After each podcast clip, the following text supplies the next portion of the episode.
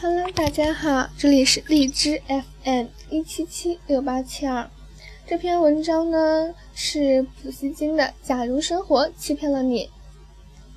假如生活欺骗了你，不要悲伤，不要心急。忧郁的日子里需要镇静，相信吧，快乐的日子将会来临。心啊，永远向往着未来。现在去尝试忧郁，一切都是瞬息。